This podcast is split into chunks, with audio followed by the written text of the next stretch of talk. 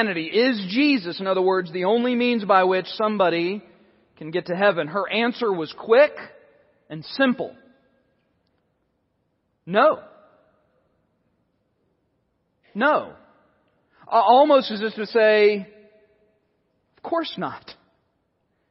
Now, just if you think that's a bad answer, she goes on to explain herself and says this. God's not a Christian. God's not a Christian. That's what she said. I mean, we are.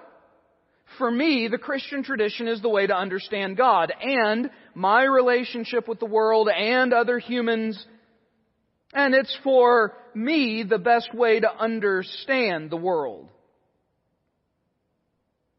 But I'm not about to say what God can and cannot do in other ways and with other spiritual experiences. Who am I to say? Jesus is the only way.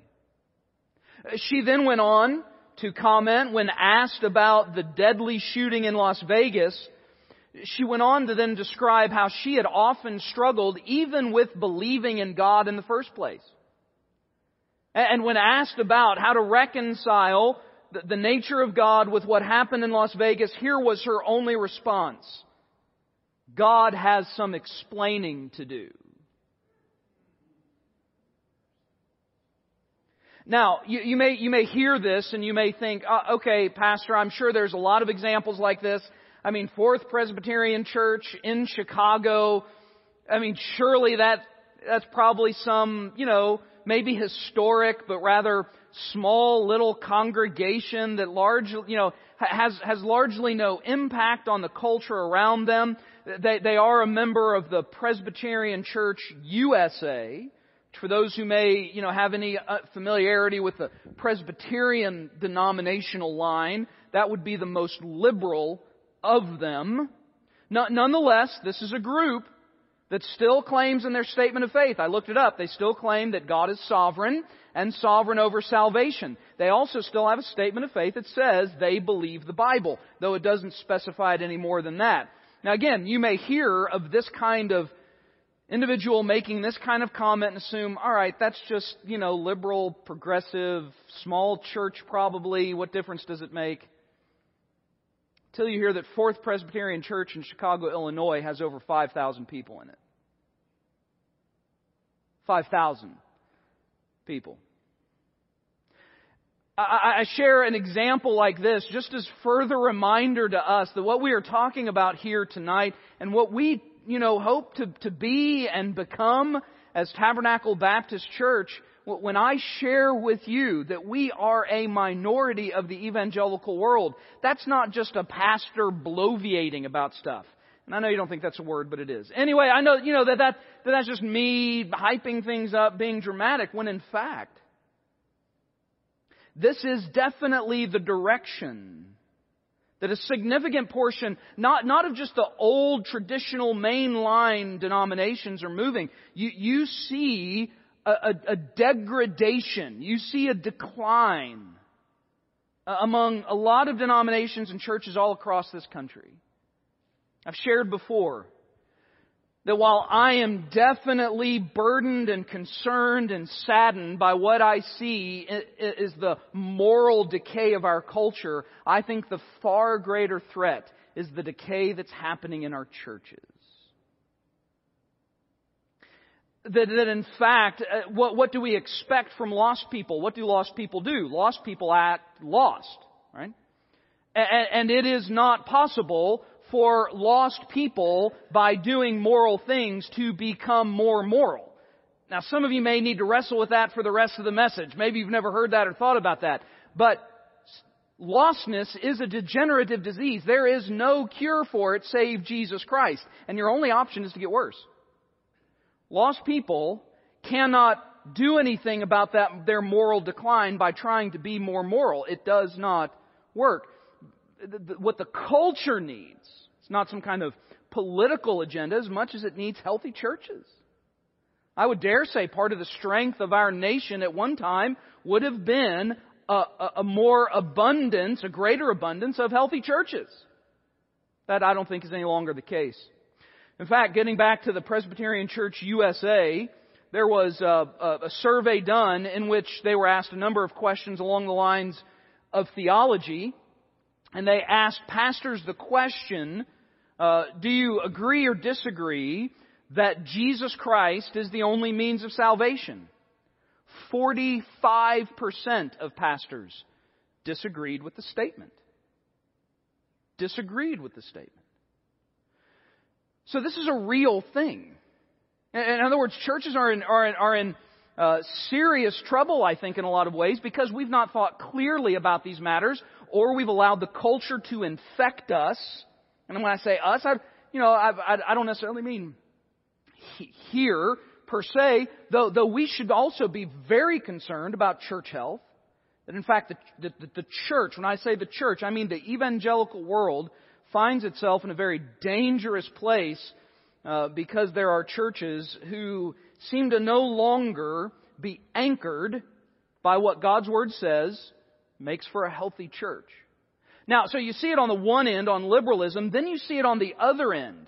And what I mean by the other end is you see churches that probably come from a good place.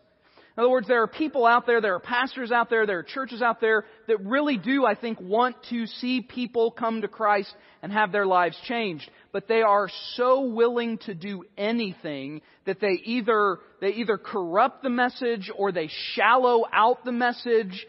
And really church becomes an event, a, a, a scene of entertainment, a means by which you try and do whatever the people want you to do for the sake of reaching the masses.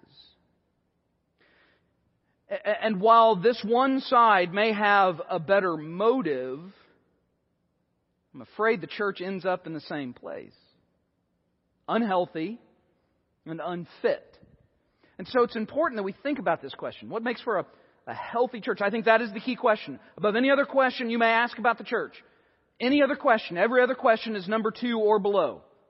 Every other one. What is a healthy church? That's our number one concern. What is a healthy church? Now, as we've tried, as we've begun to answer this question, we've really done so first by taking out the word healthy, because before we can know what a healthy church is, it might be helpful to know what a church is. And we find ourselves in an odd place where even the language of church, what is a church, is fair game, as we've already talked. So we've spent last week, and we're going to do it again tonight, kind, kind of figuring our way through what are uh, some key texts in Scripture that help describe what church is in the first place. We started this last week, so if you have notes, uh, they, they sh- this stuff should show up, you know, uh, on the screen. If you have notes, just as a quick reminder, the notes from last week at the very top, I do have a definition there of the church, just to kind of get us going. Church is a group of people who've been saved by the gospel and have committed to one another for the purpose of fulfilling the New Testament expectations for the people of God. Now, I think that's just a basic, simple definition of church. Uh, it identifies church not by its geographical location. It does not identify a church based on its structure. Uh, it doesn't identify a church based on style or method per se. It identifies it as it should be. That the church, only and ever in the New Testament, is describing a group of people. People. That's all it's ever describing in the New Testament. And in fact, it wasn't until about the third century that you find churches meeting in buildings. They always met in houses. Some of them even met out in the open. So this, this gets us to our fundamental understanding. And then we started last week looking at what are the three major images, uh, symbols, if you will, uh, pictures that the New Testament paints for us that gives us a better understanding of what the church is. Three main uh, images that Scripture uses to help describe the church. And, and again, you know, I think this language is, is important because it's going to get us to the essence uh, of what a church is. And then next week, uh, we'll be able to dive in to, to thinking our way through marks of a healthy church. Uh, hopefully, you've had an opportunity to start reading on some of those books that many of you have bought. Um, I, I, think both of them are fantastic. Again, they're just books, and uh, those aren't going to be necessarily the outline I'm going to follow. Uh, though I think those ideas are ideas we will we will discuss uh, in the weeks to come. But hopefully, you're gleaning from those and have, have had an opportunity to begin to begin reading uh, what some of those important ideas are. So, what are what are these three uh, major images we find in the New Testament? Number one, this is what we looked at last week. The church is a building. The church is a building, so we find this is one of the images where the Bible speaks of the church being a building that's kind of put together brick by brick, so to speak. Uh, stone upon stone. And, and, and, it gives us this picture of God as, as this architect and designer. He and his sovereignty is putting together the church. To speak of the church as a building is not to confuse it with the building. In other words, uh, oddly enough, Tabernacle Baptist Church is not the tabernacle. Though there is imagery here, the Old Testament tabernacle and temple do feature as an important image for this idea when it comes to the church.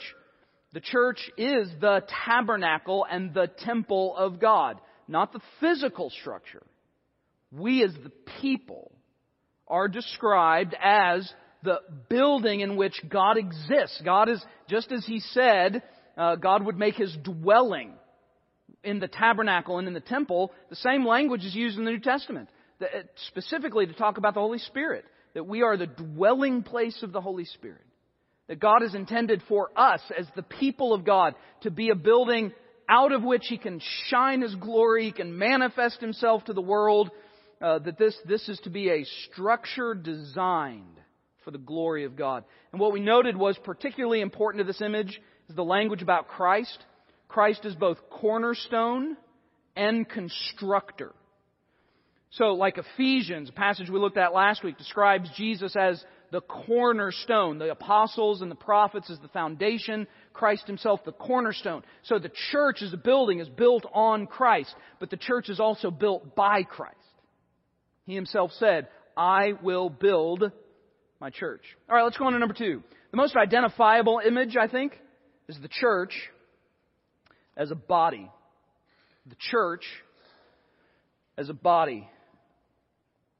Again, you know, I didn't do an actual number count here, uh, but I do think that of all the images that are used to describe the New Testament church, the, the one word that is most often used in connection with it is the church as the body of Christ the body of Christ. So this is an important image because it really speaks of the church, you know, in terms of our relationship with Christ, our dependency upon Christ. To speak of the church as a body uh, gives us a picture of the value of every part, but that every part has to do its part for the whole to work right, and that all of the parts then have to be rightly related to the head, uh, who is Christ Himself. So this is really, a, I think, a potent image that should force us to think carefully about church, about our role, about the way in which we all come together, uh, what we should be doing here. So let's take a look at a couple of these. First in Ephesians chapter 1. Uh, just so we get a running start, we're going to go all the way back to verse 15 of chapter 1, though my focus uh, is going to be on verses 22 and 23. So after Paul introduces this letter with you know verses 3 through 14, uh, you know, being one of those, those great classic summaries of the gospel. Uh, profound and rich and theologically deep in all the language that's used here to describe how the Father uh, chose us and how uh, Christ Himself has saved us, how the Spirit Himself seals us. I mean, it's really, uh, re- really a, a, I mean, almost a poetic uh, statement that he makes here. In fact, verses 3 through 14 are all one sentence in the Greek language. Then verse 15.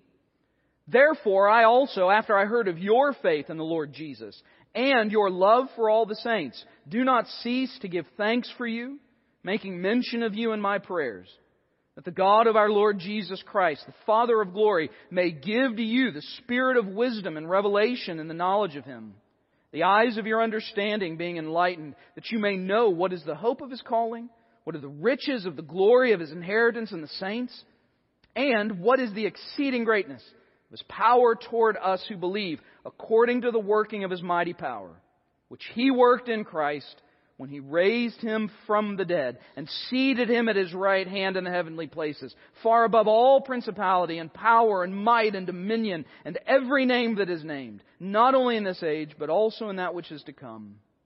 Now, now stop there for just a moment. So Paul first, you know, then launches into a, something he does normally in his letters. He talks about his prayers for the folks in, in Ephesus. And, and we will glean, by the way, in the weeks to come, much from these prayers. You want to know what a healthy church is? Like, like just from a pure biblical standpoint? Read the prayers of Paul for the churches. Read the prayers of Paul. You want to do a great study? Read how Paul prays for the churches. I would say that's a pretty good, you got pretty good insight here. If you want to know, so what is the New Testament expectation of a healthy church? I would imagine the way Paul prays for the church is a pretty good sign. So he's praying for the church, talking about how he wants them to grow in their knowledge and understanding and their love and their insight to understand then who Christ is. And then that, that causes him to shift in those verses, uh, like in verse 20 and 21 where he talks about Christ being raised from the dead, seated in the heavenly places, talking about his dominion and his power. And then to this, then he gives us this image in verse 22. And he put all things under his feet and gave him to be head over all things to the church, which is his body, the fullness of him who fills all in all. Now again, these, these are really deep and profound words that, that Paul speaks here. Where, where in describing what, what God has done for us through the gospel and then how God has raised Christ up, exalted him to this place, and how that place of exaltation then has specific application to the church. All things are under his feet, and then, and then Christ is the head over all things, and in particular, the head of the church.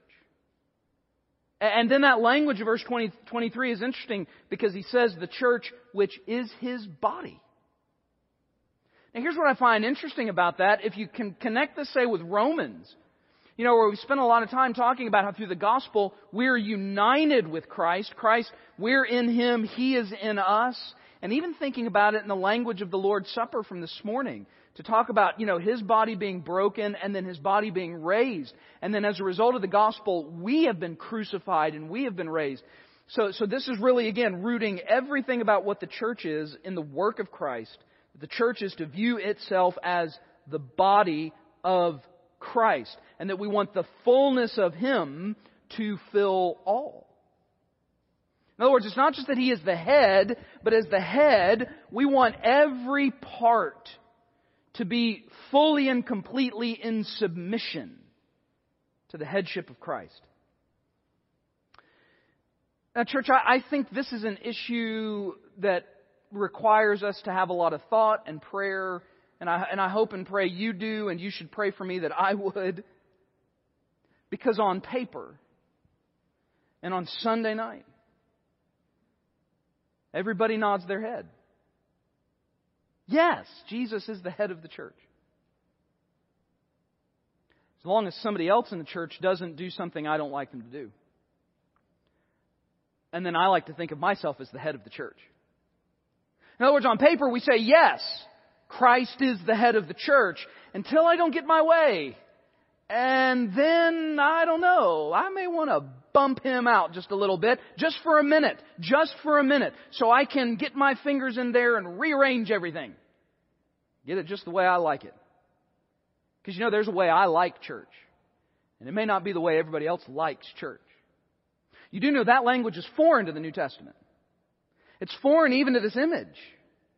To think, and this is what we've done. And, let, us let's, let's, let's be equal opportunity offenders. Pastors have been just as guilty. Have, have you all ever known a pastor that had a tendency to maybe lord it over the people? Has that ever happened in churches? Yeah, maybe once or twice.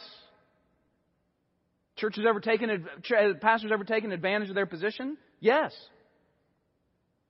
Church members? Absolutely. Sure. That this does happen. This requires consistent thought to, to, to remind ourselves that when it, you know, when it comes down to it, how have we gotten to this place where the church is largely relegated to being a place that we go to particular churches because, well, that's just kind of how we like church. Now, I'm not discounting some of the elements of style and method, that there's a way of doing things that could appeal to some and others. There's a lot of churches. I'm not suggesting there should only be one church in every city. That would be, that would be miserable, alright, because I'd have to be in charge of it. Anyway, anyway, that would be miserable, so no one would want that. So I understand there's differences here, but I think we do need to be very careful. It can be easy for us to slip in to the headship spot. But Paul's very clear here. A healthy church, what, what is the church? The church is properly related to Christ. He is the head. And so everything I should always ask myself should be in relation to that. Christ as being the head. All right, now let's turn over to 1 Corinthians chapter 12. 1 Corinthians chapter 12, uh, just turn a couple of pages back, and we, we're not going to spend a whole lot of time on this, this other than to draw our attention to it because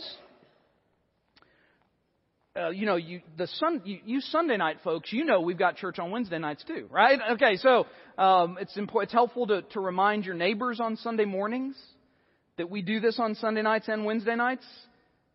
Every Sunday night, Wednesday night. So you know, maybe maybe every now and then, kind of nudge folks next to you and say, "Hey, by the way." Um, we'll, we'll be back here tonight. So we're going to be in 1 Corinthians 12 some point in the future on Wednesday night, so we're not going to unpack all of it. But this is the premier text of the church as the body. So look with me beginning in verse 12. For as the body is one and has many members, but all the members of that one body, being many, are one body, so also is Christ. Now let's, let's just stop there for a minute because Paul's already made an important statement. He's, he's drawing an analogy here and he'll flesh it out. So just as we have one body, he's talking about your physical body now at this point. Just as we have one body, but that body has different parts. Then he, then he makes the statement, so also is Christ. And I bring that out. Notice how intimately then Paul is connecting the, the church to Christ. At this point, he's not even saying the body of Christ. At this point, he's saying, so is Christ. And church, I think you and I need to really appreciate this. The purpose of the church is to be an expression of Christ to the world around us. That, that, that when people see us, they should see Christ. It is very much what you'd call incarnational. That just as Jesus said, when you've seen me, you've seen the Father. Now, not to say it's to the same degree, but it is similar. Ideally, we should be able to say, when you've seen us, you've seen Christ. So he's so intimately tying this imagery here that he doesn't even say, so also is the body of Christ. He says, so also is Christ. Verse 13. For by one Spirit we were all baptized into one body, whether Jews or Greeks, whether slaves or free, and have all been made to drink into one Spirit. For in fact, the body is not one member, but many. If the foot should say, Because I'm not a hand, I'm not of the body, is it therefore not of the body? And if the ear should say, Because I'm not an eye, I'm not of the body, is it therefore not of the body? If the whole body were an eye, where, where would be the hearing? If the whole were hearing, where would be the smelling? But now God has set the members, each one of them, in the body, just as He pleased. If they were all one member, where would the body be? But now indeed there are many members, yet one body. And the eye cannot say to the hand, I have no need of you. Nor again the head of the feet, I have no need of you. No, much rather, those members of the body which seem to be weaker are necessary, and those members of the body which we think to be less honorable, on these we bestow greater honor, and our unpresentable parts have greater modesty. But our presentable parts have no need. But God composed the body, having given greater honor to that part which lacks it, that therefore, that there should be no schism in the body, but that the members should have the same care for one another. If one member suffers, all the members suffer with it. Or if one member is honored, all the members rejoice with it. Now you are the body of Christ and members individually. This, you know, Paul, Paul has, obviously has a, uh, he's, he's got a, he's got a snarky pen. Alright, I've told you before that, you know, pastors who have a bit of snark, we get it from the New Testament. Alright? I mean, did you, sometimes when you read scripture, perhaps it can be hard to see what would have been the humor in it. But Paul is really kind of speaking, uh, with, with a sense of, on, he's being ornery here when he says this.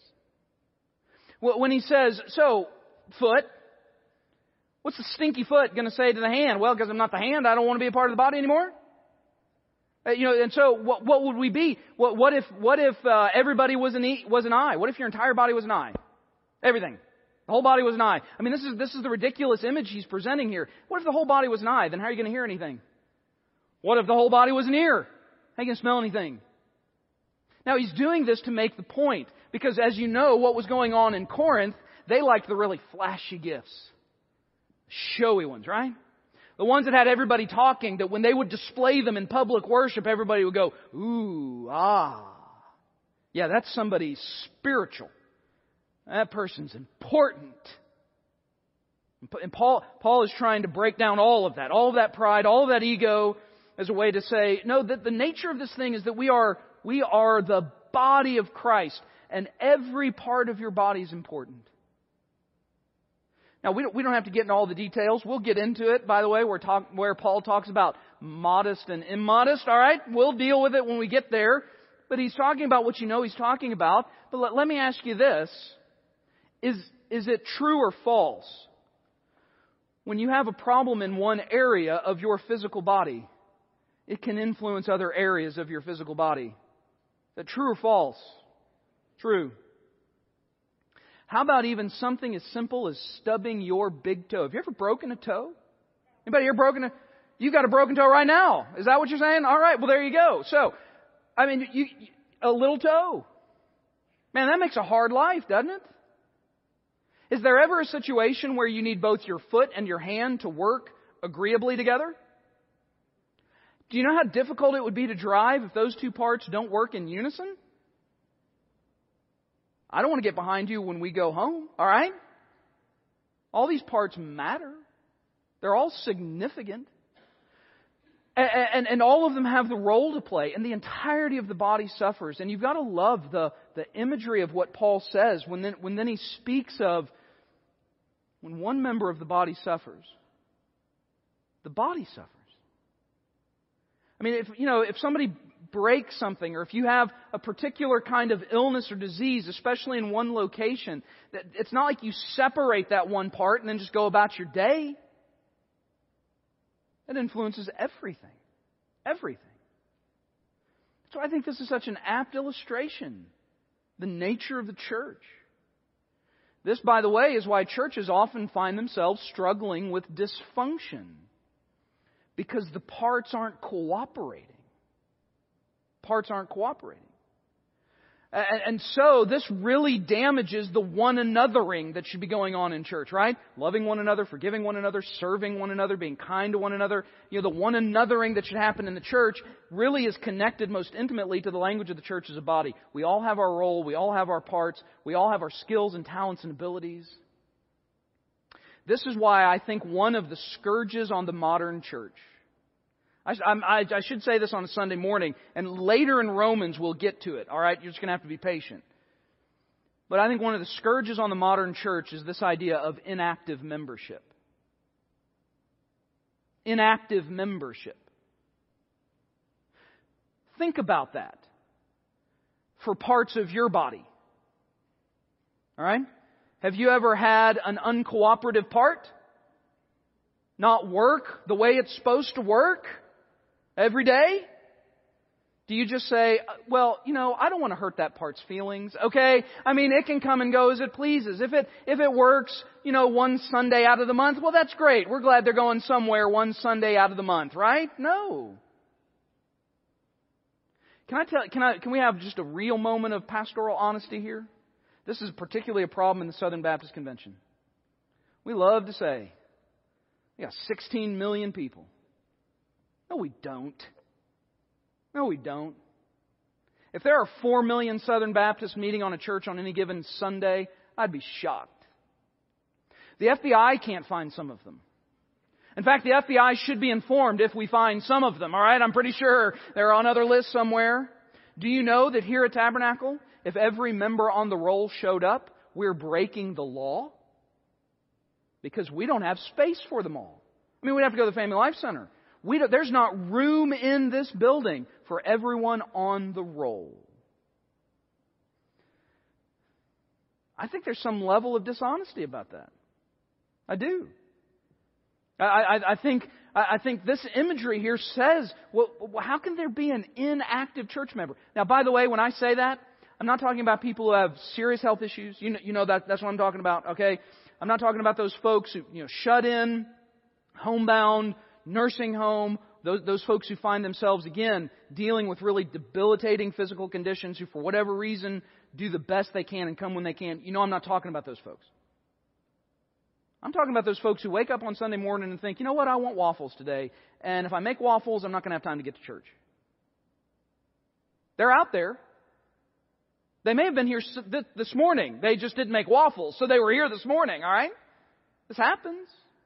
In other words, this, this idea that the church is an event, it's something I go to, it's something I show up to, and wow, the pastor's so engaging and funny, and so that's great, and the music is fantastic, and wow, what a beautiful place we're in, and hopefully next week I can get back. In other words, that's a part of the body saying, I'm not to work every week.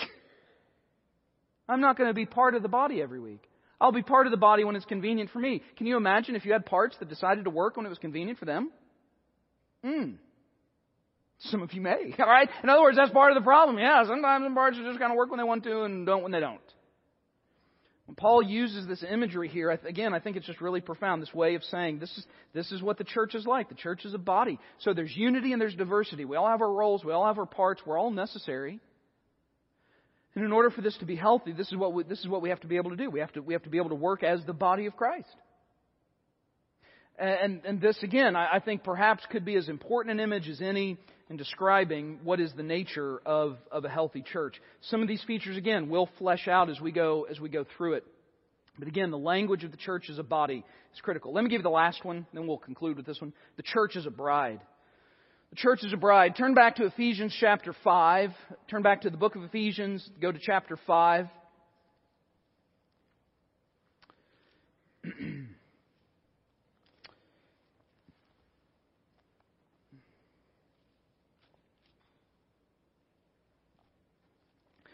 Though, though, you don't have as many verses that describe this image as say you do about the body or the church as a building, um, this, this though I think is, is an important image. One, because it's such a striking one. Like we all kind of have a concept of a bride. Now, as you're turning to Ephesians and then we're getting ready to read, uh, let me make sure to press something here. This language is often abused. What I, what I mean is it's not taught properly.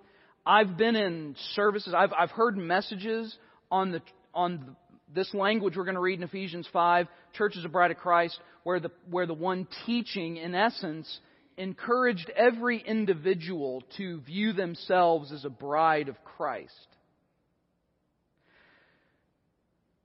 Now that's kind of creepy for me. All right, now I may now now you, you hear it a lot in women's ministry, especially. You hear this kind of language for ladies view themselves, you know, as the bride of Christ. But man, if some guy up here is talking about me being the bride of Christ, all right, that's not communicating to me at all. All right, so this is a, in fact, it's an odd way to talk about it. The Bible never talks about us as individual brides of Christ. It talks about the church as the bride of Christ. And this is much more applicable. In other words, it, it gives us this image of a relationship with the bride to her groom as the relationship between the church and Christ. And there's a particular image that's being driven home here. And you see it here in this passage. Verse 22. It's going to sound odd at first because you're going to recognize these verses and you're going to think, Pastor's pulling a fast one on us.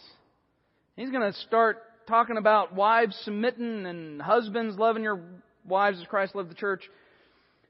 Because embedded in this is this image, and you'll see why this matters here in just a minute, but we're going to read the whole thing to get the context. Verse 22 Wives, submit to your own husbands as to the Lord. For the husband is the head of the wife, as also Christ is the head of the church, and he is the Savior of the body. Now, notice how that imagery comes back in of what we were just talking about. Christ is the head uh, head of the church, Savior of the body. Therefore, just as the church is subject to Christ, so let the wives be to their own husbands in everything. Husbands, love your wives, just as Christ also loved the church and gave himself for her, that he might sanctify and cleanse her with the washing of water by the word, that he might present her to himself a glorious church, not having spot or wrinkle or any such thing, but that she should be holy and without blemish. So husbands ought to love their own wives as their own bodies. Who loves his wife loves himself. No one ever hated his own flesh, but nourishes and cherishes it, just as the Lord does the church. For we are members of his body, of his flesh, and of his bones. For this reason, a man shall leave his father and mother and be joined to his wife, and the two shall become one flesh. This is a great mystery, but I speak concerning Christ and the church. To me, this has always been such a fascinating passage. One, because you have the whole language of submission. Uh, the relationship of husband and wife is like uh, the church to to Christ, and that that can be such a hot topic and uh, be hotly debated and can be so problematic in our culture that we lose the fact that really what Paul has done here is given us the picture of Christ in His church. That's what he's saying is the mystery. In other words, when, when he gives this whole teaching here on husbands and wives, he is saying, this, by the way, is a smaller earthly reflection of what is the greater relationship that exists between Christ and his church. That just as Christ gave himself for the church, so a husband should give himself for his wife. But what he's really saying here is, when you understand the church is not just the, the, the, building of Christ, the body of Christ, we are also the bride of Christ. And what does that imagery say? That imagery says that we have a Savior who loves us and who is loyal to us. It's really an intimate picture, is it not? The nature of Christ as the groom for the church. And it really speaks to this language of what I would say is love and loyalty. I think the imagery of the church as the bride of Christ encapsulates love and loyalty. Christ's love and loyalty for us, and then what should be reciprocated is our love and loyalty to Him. Again, it's, it's another profound image that, be, that, that helps us understand how this relationship works, that helps us understand what this thing called the church is in the first place. So, again, when we're talking about church, we're not talking about style. We're not talking about music. We're not talking about programs. We're not talking about committees. We're not talking about pastors, deacons. All these things, by the way, are important, and I will reference them throughout the rest of our time talking about this question. But fundamentally, what is the church? But as I've defi- defined it, it is a group of people who have been saved by Christ. As a result, we are seeking to form ourselves around New Testament principles of what God expects of His people, and that means uniquely understanding our relationship with Christ. He is the head, we are the body, He is the foundation, the cornerstone, and the contractor. He is the groom and therefore the one who is worthy of absolute love and loyalty. These images should dominate what we think about. Wouldn't it be interesting, by the way? I've never had anybody do this. Anybody ever searching for a church. And, and I've never thought this way either. Wouldn't it be interesting if somebody came through these doors as visitors and what they were looking for, what they were looking for in a church, was not all of the trappings of church. But instead, we're looking at a church to see is it functioning as the building? Is it functioning as a body? And is it functioning as a bride of Christ? If that was what they used to determine whether or not they became a part of the church. And if that were their criteria, how would we rank? I mean, again, this is, this is New Testament. You can't, you can't deny it. This is what the New Testament says the church should be. So this, does this define us? If we ask not just what is a healthy church, but what is a church? Are, are we in that? Are we in the? Are we at least somewhere in the ballpark here? A church that is a proper building, body, and bride of Christ. All right. So next week we'll we'll now move into the actual question: What is a healthy church? And we'll begin looking at the marks of a church. We'll begin thinking more carefully about some of the items you mentioned a few weeks ago when we kicked this off. Looking at what I what I think must absolutely be true of a church. And if these things are not part of a church, then I don't think it is a full, complete church. This, this is how important I think uh, these, these concepts will be. So we'll look forward to continuing this study together next Sunday night. Let's pray. Father God, we thank you again for gathering us. We thank you for this Lord's Day. We thank you again, Father, for your, your, your goodness and your provision uh, in, in giving us uh, the opportunity to come back into this place and into this, uh, this sanctuary knowing, God, that this is an important place and a unique place and a special place because the people who go by the name of Tabernacle have decided this is the place where we will be called out and called to, uh, to with one voice and heart and life uh, come before you and worship. And we thank you for bringing us back. We thank you for the provision of the facilities that we have that have allowed us to meet elsewhere, knowing that, that, that indeed, even in another location, we were still your church. And, and again, Lord, we're grateful to be back here. Uh, now, now, God, may, may we continue to think very carefully about what it means to be the church, the church of Christ, the one who is our, who is our, our head and, and, and our groom, to be the body and the bride of Christ, to be those who are faithful and obedient to Him. God, we just ask you continue to have your hand on us, forming and fashioning us. We want to be your church. We want to be a healthy church. So give us wisdom and insight into your word that we might understand what that is. We thank you for the week that's before us. We enter into it by faith, trusting you with our lives, trusting that you've gone ahead of us. And Lord, may we live a life in such a way that you are glorified, Christ is exalted. Give us boldness then to verbally proclaim the gospel with the lost and dying world. That's in Christ's name we pray. Amen.